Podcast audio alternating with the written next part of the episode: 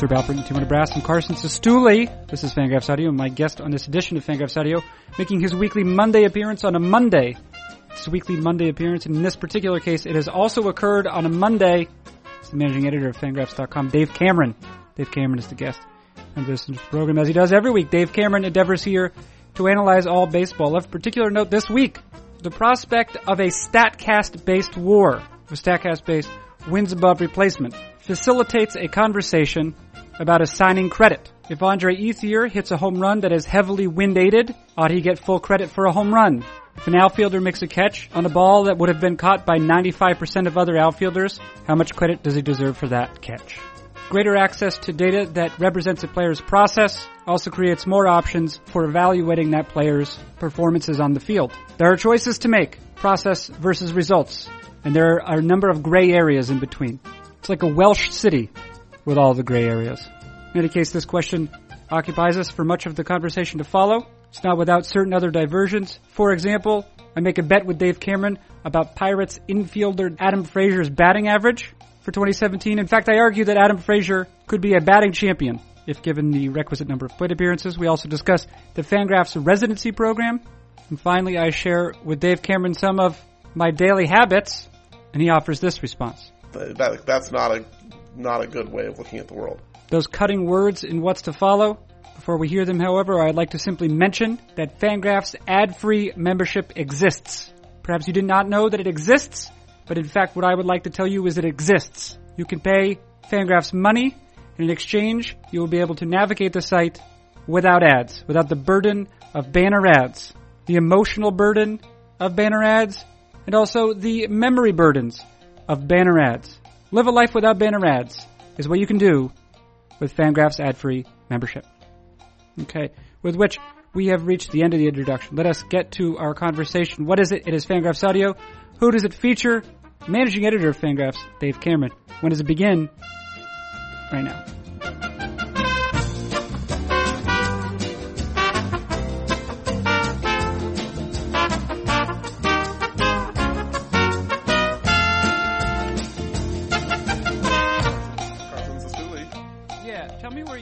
So I can imagine it in my mind's eye.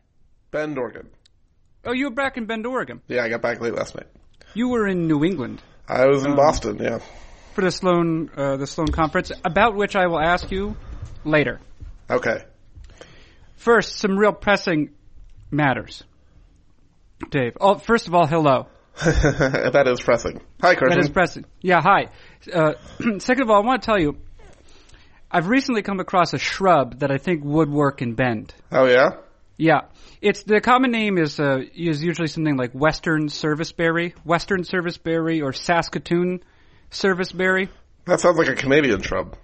Yeah, well, I think it probably works in Canada too, but it's native. Uh, it's native uh, to the west, and I think it does well in drier climates, drier, okay. colder climates. Okay. And it and it has a uh, it it grows a beautiful berry on it. It'd be a great shrub, I think. All right. Is the berry poisonous? No, not only is it not poisonous, it's great. It's great for birds, and it's also good for humans. Depending on which uh, variant or cultivar you get, it can be quite uh, quite delicious for humans. Okay, we do have a lot of juniper out here, and uh, I think juniper berries are also supposedly good, but I've actually never just plucked one and eaten it. You know, I've never eaten a juniper berry. I could tell you that juniper berries are what's used to make gin. Oh, really? Yeah, I didn't know that. That's what yeah, that's what they that's what they do. I, I don't know precisely how, but that's uh, that's it. I actually went to uh, talk uh, locally yesterday about uh, bringing native plants to Maine, planting native plants, and I learned something about juniper, which is that uh, there's basically a juniper for every climate. How many people came to your talk on local plants in Maine? So many, but I, I mean, want, I, I want a talk. real number. I'd say no fewer than hundred. Okay. Average age. th- yes, that's the next point. Average uh, age and, of these people. Callie and I were the youngest people there. Well, that's not, that goes without saying. Were they average age of 80? no, no, no. I would say, but yeah, I would say, I would say the median age were people who, if if they were not already receiving Social Security, were were on the verge. Yeah. Okay. So mid 60s. Yeah, it was well attended though. It, yeah. Did you It hold was it in a retirement home? No, I was at a local Episcopal church though, okay. which I think would have been your second guess. you know, not that different from a retirement home, uh, population wise. Yeah, it was uh, right. It was well attended by older folks, and Callie and I. Okay. Yeah. hmm Yeah, there you go. So, uh, but anyways, yeah, that's what I want to tell you is uh, Saskatoon Serviceberry or Western Serviceberry. I think it would work really well. I'd be interested to see it. I actually would get it. Um, it doesn't do particularly well in the east. Otherwise, I'd be interested in it. Uh, and as I said, I'm trying to grow native plants. So We'll Right. see how it goes. Right. Uh, so that's one uh, impre- impressive, no, im- uh, pressing bit of information here. Here's the other one. Uh, um, I was writing. I don't even know what we call it now. It's not Fangraphs Plus anymore. Mm, You're just writing But- the player profiles. I was writing the yeah the player caps that we do. Yeah. And uh, and I don't know. Will those be available publicly? Will those Yeah, be available to be to they're going to be available for everyone. Oh, for everyone. Yeah. yeah. Oh, all right. Well, that's easy enough. In any case, um, what I want to tell you is this: uh, I was reading about Adam Frazier yesterday, who had a decent season Yeah. in limited time for the Pirates. Um, I think that he, I think that uh, there's a well, I don't know. There's a good chance anyone would do this. I think there's like a not like a like a plausible chance that he would win a batting title if he were given if he were a qualified batter. This year? Yeah, I think he could. Can I tell you why? Okay. he he rarely strikes out. Like he, um, and also his his um, he doesn't pop up ever. Right. Uh, and I think that if you have a well, and then of course the third way to get hits, or the, so you can't pop up, and if you don't pop up, usually you you will have a high batting average and ball in play. It's also good to have home runs, I guess, and he will Right. not hit many Yeah. of those.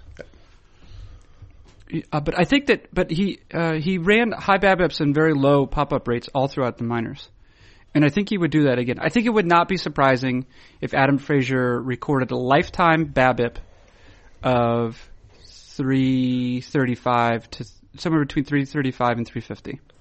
Okay, so do you think he would win the batting title or the BABIP title? I think he. uh, well, I don't. Um, but th- those two in concert, it's rare to find those two skills in concert. A high, a high BABIP and also a high con, high contact rates. You do not find I don't think people- that's actually all that rare. I mean, No, that's it's basically rare. the Ichiro skill set, right? Okay, you just named one of the most singular ball players. well, Ichiro was bizarre in the sense of like, um, he was also a tiny little man with a grade 80 Yeah. arm in right field. Like, Ichiro was not necessarily weird because there aren't high contact, high BABIP hitters. Uh, Ichiro was weird in like, he had a shortstop skill set playing right field. Yeah, that's a good point. Yeah, and although and, and it's interesting because Adam Frazier, Adam Frazier played shortstop mostly throughout the in the Clay uh, the Clay Davenport numbers like him at shortstop. They regard Yeah, I think he's considered more of a second baseman, right? Yeah, that's what he's. I mean, he didn't play any short when he came up last year Right. because, of course, they have a number Jordy of guys. Mercer. I mean, Well, yeah, but they have Mercer and I don't know if Kang played shortstop at all, but they I think he also played- play. yeah, I don't think he played shortstop last year. Yeah. I mean, if you can, if you're like, I'm a good defensive shortstop, I and I uh, apparently Carson thinks I can win the batting title, but I can't wrestle at least one inning from from Jordy Mercer. Maybe you're not a great defensive shortstop. Maybe you're not. Yeah, but I, I don't know. He well, that's what the metrics suggest. I, I, I would like to I would like to pursue the matter further. I think there's a, there's a not unreasonable. I think if one were to claim that Adam Frazier could win a batting title, that that he has a he has a higher probability than most is how I'll phrase it. What are we projecting Adam Frazier to hit this year? Do you know? On the um, you know the Yeah, what our projections? You know, Zips and Steamer. Yeah. What's the highest reasonable projection projected batting average? Do you think Um, probably 340, something like that. you could project someone for 340? Po- I mean, theoretically, yeah. If you had Hmm. like, you know, say you had, I don't know. I mean, Miguel Cabrera is probably the best example, right? Of like a, a very high BABIP guy who doesn't strike out a lot and has a lot of power. Mm-hmm. Um, uh, you know, like maybe in his prime, Miguel Cabrera in a better ballpark. I don't think 340 is that un- unheard of. No. Do you would you like to know what the highest proje- uh, projected batting average is right now on the depth charts? It's probably like 315 or something. You're very very close. It's 316. And do you, can you guess to whom it belongs? Um, Joey Votto. No, Joey Votto, it does not. He's he's a little bit further down the list, maybe 15, 20. 290. That's still quite good. Uh, Jose Altuve. Oh yeah, that was, makes sense. Daniel Jose- Murphy's probably up there somewhere too, right? Uh, he is. He's second. Mookie Betts, Miguel Cabrera, and then uh, the the fifth, on, uh, last of the five players projected to projected to bat above 300, DJ LeMahieu, Oh, yeah, Of course. Makes- yeah, plays in Colorado. That helps. who of course benefit. Yeah, he benefits from from his home park. Although he here's a, here's something I did not know about DJ LeMahieu is that he's six four. He's a, yeah, he's I- a big guy. there is generally generally I think that if you sort of look through a player's if you know if you sort through his his some of his statistical indicators I think more like uh, I'd say more often than not you can kind of get a, an idea of the guy physically don't you think Yeah, I think that's true. yeah That's one of the reasons why Ichiro is so weird. right here's the thing I think looking at DJ LeMahieu's numbers even including last year but certainly up to last year Yeah, There's- you would not think he's six four. no you would not think he's like oh this is a scrappy Yeah, a little little guy right. This is David Eckstein. Yeah, exactly. This is not. Uh, this is not someone who's six forty. I did not know that about him. I was going to say that I was the first uh, player to jump in my head was Jose Ramirez, but then I think also Jose Ramirez doesn't necessarily look like you might. You're right. Jose Ramirez is kind of thick. He's thick and like he's thick, but he's also kind of small. Is but he put up uh, pretty decent um, power power numbers this year. He's only five nine. Do you want to hear a fun Jose Ramirez story from the weekend? Yeah. Oh yes, I would. So, as part of like the Sloan Sports Conference, there were some baseball people there. It's mostly a basketball conference, so it's not like a ton of baseball people there, but there were some. And uh, uh, Friday night, um, a number of us went out to dinner together at a place called Santarpio's, which is like really good pizza in East Boston. And Keith Woolner, who works for Cleveland Indians, was there, and uh, a couple members of the Colorado Rockies and some other some other folks were there. And uh, I asked Keith straight up in a in loud enough uh, tone that all the other people who worked for other teams uh, could sit there, uh, could hear, and uh, and I was like, "Hey, Keith, I'm just really curious. How good is Jose Ramirez?" And knowing that the people from other teams were looking listening, he said, uh, uh, I, "I think at least good enough to get like Jon Gray plus," which was uh, elicited a chuckle from the Rockies people. Oh, really? That's funny. That's a good story. It was a good story. Jose Ramirez is good though. He is, he's a good player, and that's why I asked Yeah. Keith. I was like curious to to see kind of what the Indians thought of him, but uh, he wasn't biting on giving me some inside information. But he did try and lure the Rockies into trading for Jon Gray. Do you think that would be a fair trade? I I would not trade Jon Gray for Jose Ramirez. If you were in charge of the Rockies, you would not Yes, trade John right Gray now. for him. Yeah, I mean, I think you know Jose Ramirez is a nice player, but I would rather have Jon Gray. You'd rather have Jon Gray. Uh, Jose Ramirez is a nice player. I assume that he's a little bit further along in terms of um, um, what uh, service time. Uh, not too much. I think he's only like two years. He's he's still got a good amount of arb left. No, I think you're mad. Maybe the maybe the market doesn't respect Jose Ramirez. I I certainly do. In any case, Would you take Jose hypo- Ramirez over Jon Gray? sure. Really? I think it's pretty even. Yeah. Seriously, you would like it, you don't see okay. You would like if you're the Colorado Rockies. I mean, I guess that's not a good case because they have too many guys at his positions. But in, in a neutral team, someone comes to you and says, you know, young pitcher with a whatever 25 percent strikeout rate or whatever he posted in Colorado last year with like frontline stuff, former number one overall pick. Uh, you know, really good numbers last year except for ERA. Uh, or you know, underrated prospect who uh, figured out how to hit for some power last year, but is basically a contact guy with a body that doesn't look like it's going to age that well. And you'd be like, yeah, the same, equal. Yeah, it's, it's, I don't like pitchers too much. Okay, I mean, uh, I guess that, yeah, right. If that's the if that's the pitcher betting against pitcher attrition, that's fine. Yeah, that's. I mean, that's kind of why. I think Okay. that they're probably gonna. I mean, honestly, I think they'll probably produce same, roughly the same number of wins. And I suppose you can make the case that, you, well, especially if you're in charge of the Rockies, attempting to woo pitchers is probably difficult. So if I was actually, if I were the Rockies, no. And Oh, of also, course, you, you definitely don't make that trade you're the Rockies. You don't Right, have anyone and- to play Jose Ramirez, first of all. Also, my sense is that there's still there's still probably ways to acquire players. I mean, this, this also like uh, this is accounting for the market too. Like you can probably find players who are like Jose Ramirez. You could probably get like if you if you think of Jose Ramirez like from three years ago, with that that skill set, right? It's probably easier to get five of those guys somehow, either by way of you know small trades or Right. minor league free agency, for example, Right. than it is than it is to get five John Jon Gray types. Absolutely. Like finding a, you know, guy who throws 95 with a nasty breaking ball strikes a lot of guys out. That's hard. Finding a, Right. you know, five foot nine guy who makes contact and might eventually develop some power, that's a lot easier. Yeah, but what if you what if you say a 23 year old who just put up a five win season? That's pretty hard too. That is hard. Yes, that is difficult. Yeah. Yeah. Well, anyway, I thought it was a fun, uh, obviously comical, like, the, you know, please no one listen to this podcast be like, oh, the Indians are trying to trade Jose, like, it was a super tongue-in-cheek, like, Jose Ramirez is worth John Yeah, I don't. We're not. We're not. You're not breaking anything. Yeah, right, yeah. Uh, Yeah, But, uh, you know, a, fu- a fun story from the weekend. All right, so there we go. Anyway, to return to my hypothesis, Adam Frazier possesses a higher a higher probability of winning a batting title if given the number uh, You, requisite you number. of actually never did answer what we're projecting Adam uh, Frazier to hit. You just listed Oh, yeah. off Jose Altuve's batting average. And, Well, no. What's actually interesting is that now that now that I have Jose Ramirez's uh, profile open, of course, this is not shocking. Uh, he's projected to have uh, to 286. I guess that's pretty high for a projection. Adam That's not bad. Frazier, Adam Frazier, 271. so you think uh, it's not out of the realm of possibility that Adam Frazier outproduces his projection by 40 points. Uh, yeah, I do not think it is out. No, I would I would say if I were to That, would- that would put him at the top of the list. It would be, Huh?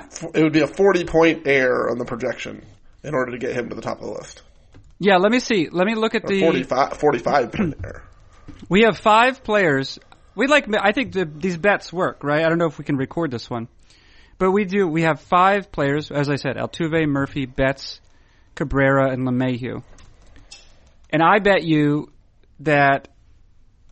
I bet you that at the end of the season, uh, Adam Frazier will have a higher batting average than three of them. Oh, I'll take that bet. Okay. Yeah, I'll take that bet easily. Frazier, so he'll beat he'll beat three of Altuve, Murphy, Betts, Cabrera, and LeMahieu. Okay. I mean, I guess I should clarify. Like, Adam Frazier's not going to have a regular job this year, Mm-hmm. so it's a little tricky. And like, a lot of his at bats might come as like a pinch hitter, which drives down your stats. And It would, yeah, it would, yeah. um, and or also he could just go like, you know, six for twelve, and then he beats everybody. Hey, what about what's the deal with Kang right now? Is he? Uh, will you give me an update on him? Uh, so he was sentenced in Korea last week, I believe. Um, and the pirates announced that they were going to continue their own investigation to determine if they were going to punish him or for how long. No determination has been made. I think he is either in pirates camp now or on his way there. I think he's actually there. Um, and my my gut feeling is that he's going to draw some kind of small suspension. A team imposed suspension. Yeah. And then Is if MLB doesn't like the team imposed the suspension, maybe they'll add on their own on top of it. But my guess is Major League Baseball will give the Pirates a chance to suspend him first. What's the kind of what is the precedent for? Is it this three DUIs? Is that right? Yeah, this is three DUIs. I don't know if we have a precedent in terms of um, a player breaking laws in another country and getting suspended for that. I mean, what John Rocker got suspended just for saying awful things. I think he got like a ten game suspension just for being a bad person. Uh, what the longest suspensions are the domestic violence ones, like Aroldis Chapman got 30 games. Uh, actually someone might have gotten 50 games. Jose Reyes, did he get 50 games? Or 80 games? Maybe 80 We games? got quite a few, yeah. So, so I guess those are like the, you know, you did something bad off the field precedents. Right. Okay. yeah. Uh, Off the off the field. Yeah. Yeah. My guess is that Kang will not approach those kinds of numbers. Even though DUI, I think you could argue is pretty terrible, and multiple DUIs especially terrible. DUIs. Yeah, that's interesting because at, at a certain, I mean, they can be so driving under the influence can be presented in a way that seems harmless. Oh, you know, uh, be careful when you're driving out there. You, you, you know, you might hear one person say to the other as the second's leaving the bar with the keys.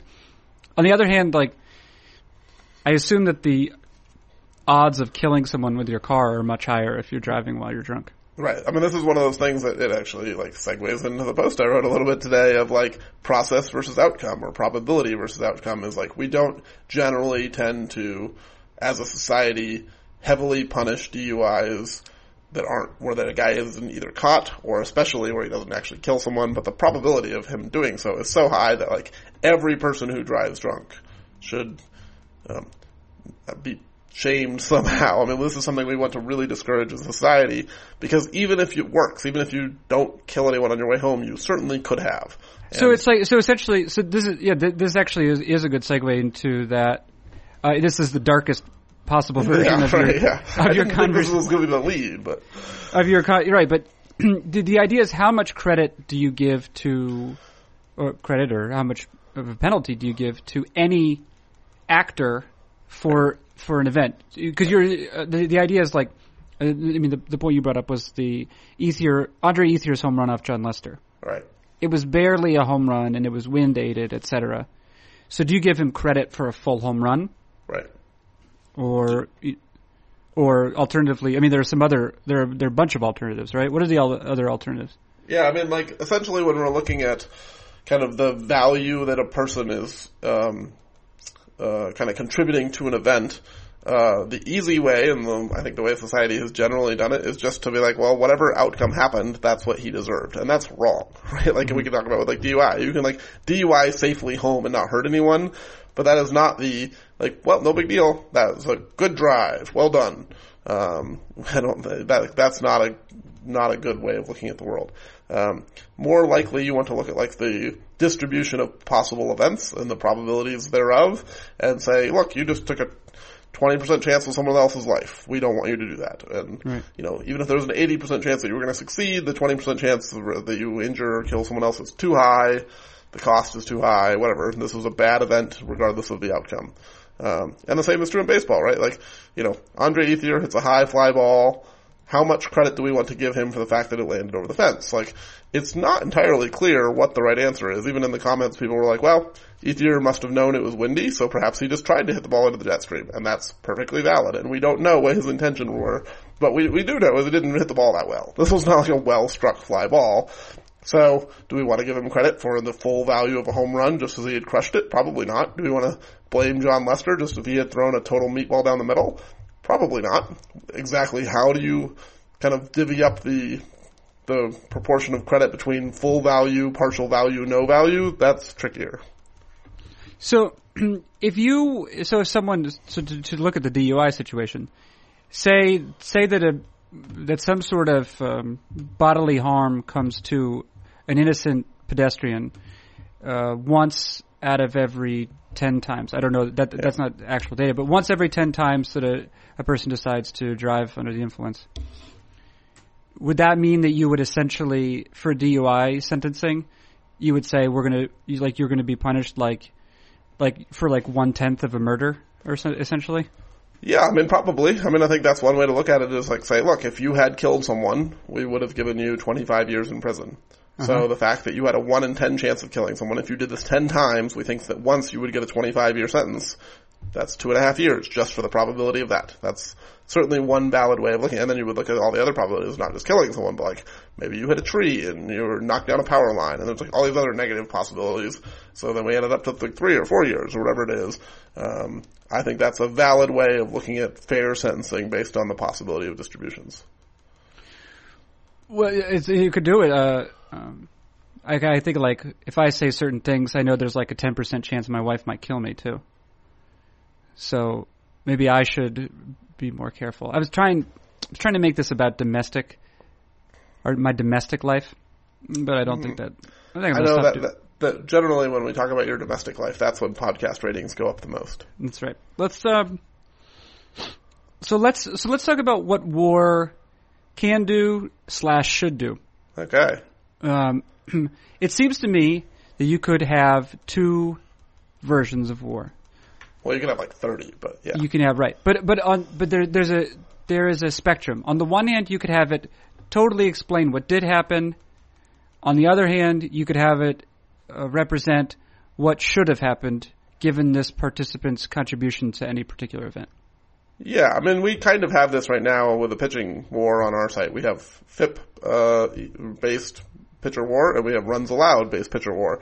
FIP based pitcher war says the pitcher had nothing to do with the results of balls in play, which is wrong. Run, runs allowed based war says the pitcher had everything to do with the results of balls in play, which is wrong. And so we have these polar opposite uh, dynamics, and uh, we we know that the truth lies somewhere in the middle. But to this point, uh, without you know access to Statcast type data, we have not yet been comfortable saying we think that the pitcher controls 63% or 34% or whatever the number is. Um, so we haven't taken a position on how much, you know, uh, credit to give pitchers for the results of their batted balls. So you mentioned, you mentioned Statcast. And, and that's actually that's the real entry point to this conversation yeah. is because at Sloan, uh, right? There was a was there a presentation about a potential Statcast based war? It, so it wasn't about that. Um, so Mike Petriello and Greg Cain, who's one of the engineers at MLB, they presented two new metrics for 2017. One is catch probability, one is hit probability. Hit probability is probably the more important one for this this kind of conversation. Um, but they're going to basically say based on the exit velocity and launch angle, and then at some point they're going to add in spray angle, so like whether it was pulled or you know hit the opposite field or whatever. Um, based on that, what was the probability of that play becoming a hit? So that if some guy makes a diving catch, you know, we can say, oh, you know, like that was a, you know, 98% likelihood of being a hit. He got robbed by Manny Machado or whatever. Uh, and then we can substitute in like the actual value of the expected hit instead of the, um, the outcome, and that's basically how like UZR and DRS work, and this is one of the fundamental calculations you need in building a defensive metric. And then once and you have a defensive metric, then you can build war. And that lends, but that now this lends itself to, in theory, and I think that is it. Did Jeff Passan maybe treat this in further depth? Yeah, so pa- Passan wrote an article, uh, kind of timed to go out with the Statcast presentation, talking about how now that StatCast is starting to build kind of metrics instead of just data points, which is kind of what they've done the last couple of years, they're building towards their own version of war, and they're thinking about what their version of war might be.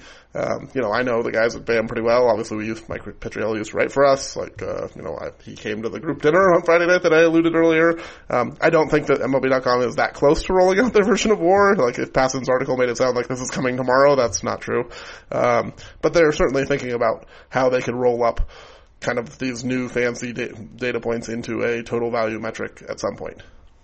So if so, I guess there are varying degrees of uh, if you if you think of war, and you say where is it on the spectrum? Is it explaining what did happen or what should have happened? Right. Th- there are still varying degrees of that, even within different even within different versions of the metric. I'm not explaining it well, but but let's return to the example of the catch that should have happened, right? Yeah. If you say there's a 98% chance that this ball would fall, but then the outfielder makes the catch. Yeah. Um, I guess he gets credit for for what 98% of a catch essentially. Right. Yep. So, but he did make the catch, so maybe he should get credit for 100% right? So those are two various r- reports on what did happen. Yeah, I mean, I think like this is one of the tricky things is deciding what you want to call value. And so like war, I think is generally understood to be a descriptive, backwards looking metric that is supposed to tell us how much value a player produced in the past. It is used for predictive things sometimes, but that's not what it's designed for. And so I think in general, most people agree what you're trying to do is describe past value. But the question is, what is value? And like, not to make this about like the MVP award or something, but it's like not an easy thing to define. Like this is a little bit of a tricky word and a little bit of a tricky concept because, as I mentioned in the post, like, if a guy hits a grand slam in the ninth inning to win the game, that is tangibly different in the standings than if a guy hits a solo home run in the fourth inning down 10 nothing. Right? Like, the outcome of the game is different based on those two things. But if you do context neutral statistics, which is how we calculate war and how basically everyone else calculates war, we just say the guy hit a home run and we give him 1.4 runs for that and we say, good job, you hit, you did this, but the, re- the, the, the base out score inning, none of that was in your control, so we don't give you credit for that. But nope. there's not necessarily a consistent pattern throughout that because if you just followed kind of the, you know, context doesn't matter, Uh, do you want to follow through with that with pitching as well? So like, say a pitcher is really bad at stranding runners. Do we want to say like that doesn't matter and all that matters is did he get this guy out and did he get that guy out and we don't actually care that he gives up like, you know, strikeout, strikeout, and then three walks and a home run and then another strikeout, or if you sequenced it differently, you would have only given up one run instead of four runs. Um, it's not so easy to say at every single position we're going to take the same, you know, either no context or all context people want different levels of context depending on what type of what type of play it is, and um, it's it's not so easy to decide how much context you want on every single play. Now we we were discussing sort of the this tension between uh, representing the process versus representing the the result, the final product, uh, in a in a single number. I'm interested uh, I would like to, to tie it with something uh, to tie to something that we that we discussed last week with regard to Robert Gsellman, right? W- part of our experiment there, part of our conversation, centered on Robert Gsellman's stuff, in particular his fastball, but we also talked about his slider, and to what degree. And I asked you to what degree might it be possible, essentially, to project his ERA based off of some metrics, velocity right. uh, horizontal and vertical movement, maybe the other pitches in his repertoire, if it would be possible to project his ERA based off of metrics that entirely exclude the presence or the actions of the batter. Your answer was it would be it would be difficult. Yeah, there's just so many other variables that we don't have. We don't have enough of a. Um, hmm. this is all that matters in order to do that. Right. Now, if it, I, I so I'm, I, I'm guessing I know the answer, but what if on the offensive side, or say, or or on the defensive side, I can tell you, I can tell you how fast a player runs a forty-yard dash, um, and I can tell you, and say I could even tell you something about his, um, like his how, how his brain works, right? His uh, his ability to uh, there's some sort of like these neuro what neuro his neuro pathways Right. Essentially, how fast he's able to identify spin off a bat. Could, could if I were what sort of data and it, and even if I gave you all the data you needed, would you be able to? Could you project like a like a UZR number, essentially a fielding runs number for that player?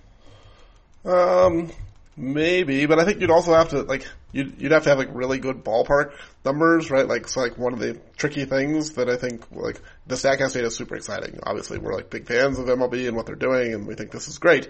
But like, um, you know, I can tell you right now, their outfield catch probability that they put into um, that they announced this weekend, it doesn't include the wall yet, and the wall is can really be different from park to park, right? Like the wall in Fenway is very different than the wall in Petco, um, and so you know, if you gave me all of that things and I knew about Jackie Bradley Jr.'s, you know, reaction time and his route efficiency and his top speed, but I didn't account for the fact that the ball hit Fenway, hit the green monster 20 feet up in the air, my metric is not so useful. So like there's just so many variables to control for that it's really difficult to be like, well, if all we have is process stats, we can say exactly what should have happened with the kind of precision that we would want to have.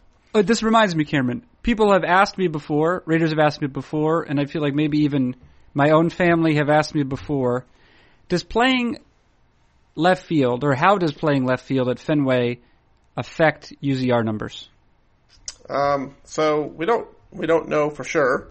Um, what we can generally say is like UZR does take DDRS2. They take park effects into account. So that like BI, Baseball Info Solutions, who collects the data for both UZR and DRS, like they know it's a giant wall. They collect wall balls. It's they're marked in the database as like that ball hit the wall. We're not going to mark that against Manny Ramirez or Carl Crawford or Andrew Benintendi or whoever because he didn't have a chance to catch it because it was 20 feet off the, above his head.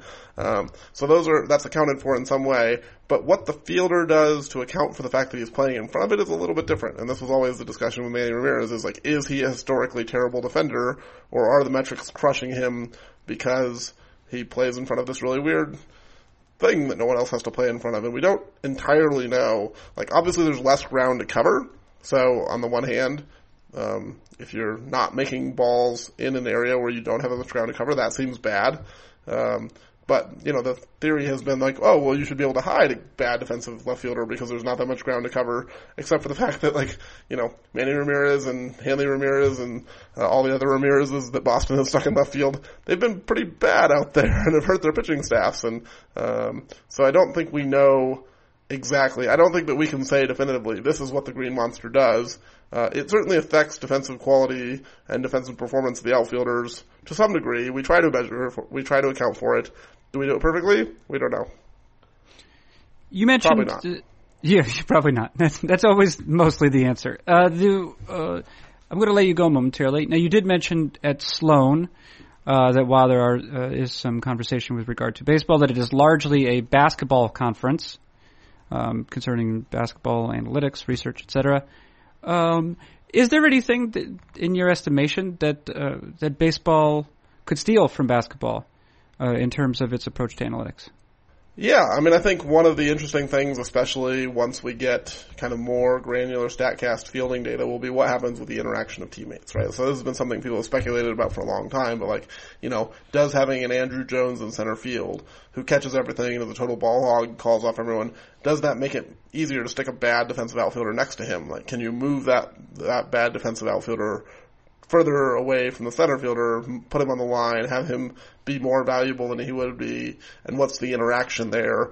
Or, you know, teams have gone the other way and put a whole bunch of good center fielders next to each other. What's the diminishing returns? How many plays are there um, where one guy could, you know, cede to the other guy, and it didn't actually matter that you had a really great defensive left fielder because your really great defensive center fielder would have caught it.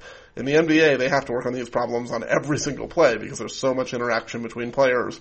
In baseball, we generally just have to deal with this guy versus that guy, and it's a one-on-one matchup. But in the field, that's not true. And so, looking at how basketball has handled the interaction of multiple players in space, moving based on the movement of other players, that's something we're going to have to figure out long term. Uh, now, I don't need you to uh, develop or to answer this question at length, but I was just wondering, uh, was there any were there any talks of note that you attended? Any uh, any research presented of note? Yeah, so I'm going to probably write about this tomorrow or Wednesday or something. So there was a talk by uh, a guy named John Salmon, uh, who's an engineer, I think at the University of Colorado, I believe is where he is. Um, sorry if that's wrong, John Salmon, but he presented a paper about, uh, the topic was about bullpen usage, but the interesting thing to me, um, was not necessarily about the bullpen usage, but that he talked about at the beginning of his paper, he cited, um, a study, and I don't think he actually said where, where it was, that home field advantage is most significant in the bottom of the first inning. Like that's really the huge advantage that the home team has is the home team starter pitches pretty well or pitches normally, whatever you'd expect in the top of the first inning, and the road starter is terrible in the bottom of the first inning. And I didn't know that, and I didn't know where to find that, so I did some googling, and I found out that the uh, the source that he was probably referring to was a Jeff Zimmerman article on Fangraphs from 2013 that I either didn't read or had forgotten that I read, um, and actually shows that this is true. And uh, he suggested that perhaps this is a cool down effect where the starting pitcher for the road team has to warm up in the bullpen, then go watch his guys hit, and he loses something between his warm up and his actual taking of the mound um, that the home team doesn't deal with. And so he thought maybe there was a way to, you know, have a relief pitcher start the game so that you have the starter actually warming in the bullpen before he comes in. I don't know how well that would work with baseball players, but I do think it's fascinating that there is this demonstrable effect of bottom of the first inning home field advantage that maybe we didn't, I didn't, I wasn't aware of, and uh, could be a, you know a significant factor in home field advantage. Uh, last thing, last thing. Uh, today we began uh, the Fangraphs residency. We did. Yeah, with uh, with Kate. Uh, it was Kate Preusser or Prusser or Prusser. I, I was going to say Prusser. Prusser, Kate Prusser. I guess when Kate you talk Prusser, to her, you should actually ask her how to pronounce her name. Uh, she will be on the program uh, later this week. Uh, she uh, she lost her voice over the weekend, uh. and uh, I think she sounded that she might sound like a mid-century butcher. That could actually be very entertaining to listen to. Could be, could be. It might also be an impediment to understanding what words she's saying. Mm, well, so, we don't know how to say her name, so we don't need to know what words to say. Either. Well, we, we will figure it out. Let's uh, um, tell me more about the residency program, though. Yeah, so our goal in starting this is like there are a lot of really good writers around um, writing at other outlets, uh, and our you know, we we don't have the financial capability to just hire every writer that we think is good. We would love to, but we we can't. You know, we just don't have that kind of money. Um, so in talking with Paul Swydan and David Appelman and some of the other people on staff, um, the idea came around of like, what if we did a short term thing that wasn't a staff position where we had to like, you know, put them on payroll and deal with all the the hassles that go along with that, but like what if we could just use our platform to provide an opportunity to writers who are doing really good work elsewhere might not have access to as large an audience as we have. We can give them a bump. We can we can help them reach people that they might not have reached before. We can help our audience find writers they might not have found before. And so the idea of the residency was basically to create these month long positions to introduce who writers that we think we like that um, have been brought to our attention as people who are doing good work elsewhere, and to use the Fangraphs platform, which at this point is pretty large, to promote their work. And so, you know, even if we can't employ them ourselves, maybe we can help them find full-time employment elsewhere. We can give them exposure to outlets that are looking for writers or have more money than we do, um, or you know, potentially we might hire some of them ourselves. But um, I think our our hope was really how do we leverage the audience that we have, which is fairly sizable at this point, in order to help um, shine a light on writers who probably deserve more of an audience than they currently have. Well, as you note, a uh, uh, Kate has set the bar high. Uh, hopefully not too high. There's a lot of good work out there, but she set the bar high. A cool piece on Thyago Vieira, a Brazilian pitcher who can touch 100 miles per hour and has now seems to have some sort of command over it. Yeah, it helps if you know where it's going, but 103 or whatever gives you quite the quite the floor. Yeah, Martin Ferreira. Okay. Hey, well, thank you so much, Dave Cameron. This uh, this worked out well. I was I'm really glad we got to some important stuff like Adam Frazier's probability of winning a batting title, or the native plants in Maine. Yes, and and uh, perhaps to Bend, Oregon, something to look at. The Western. Western or Saskatoon serviceberry. There we go. I'm excited to have a serviceberry. All right, you have uh, fulfilled your obligation today, Dave Cameron. That's good to hear.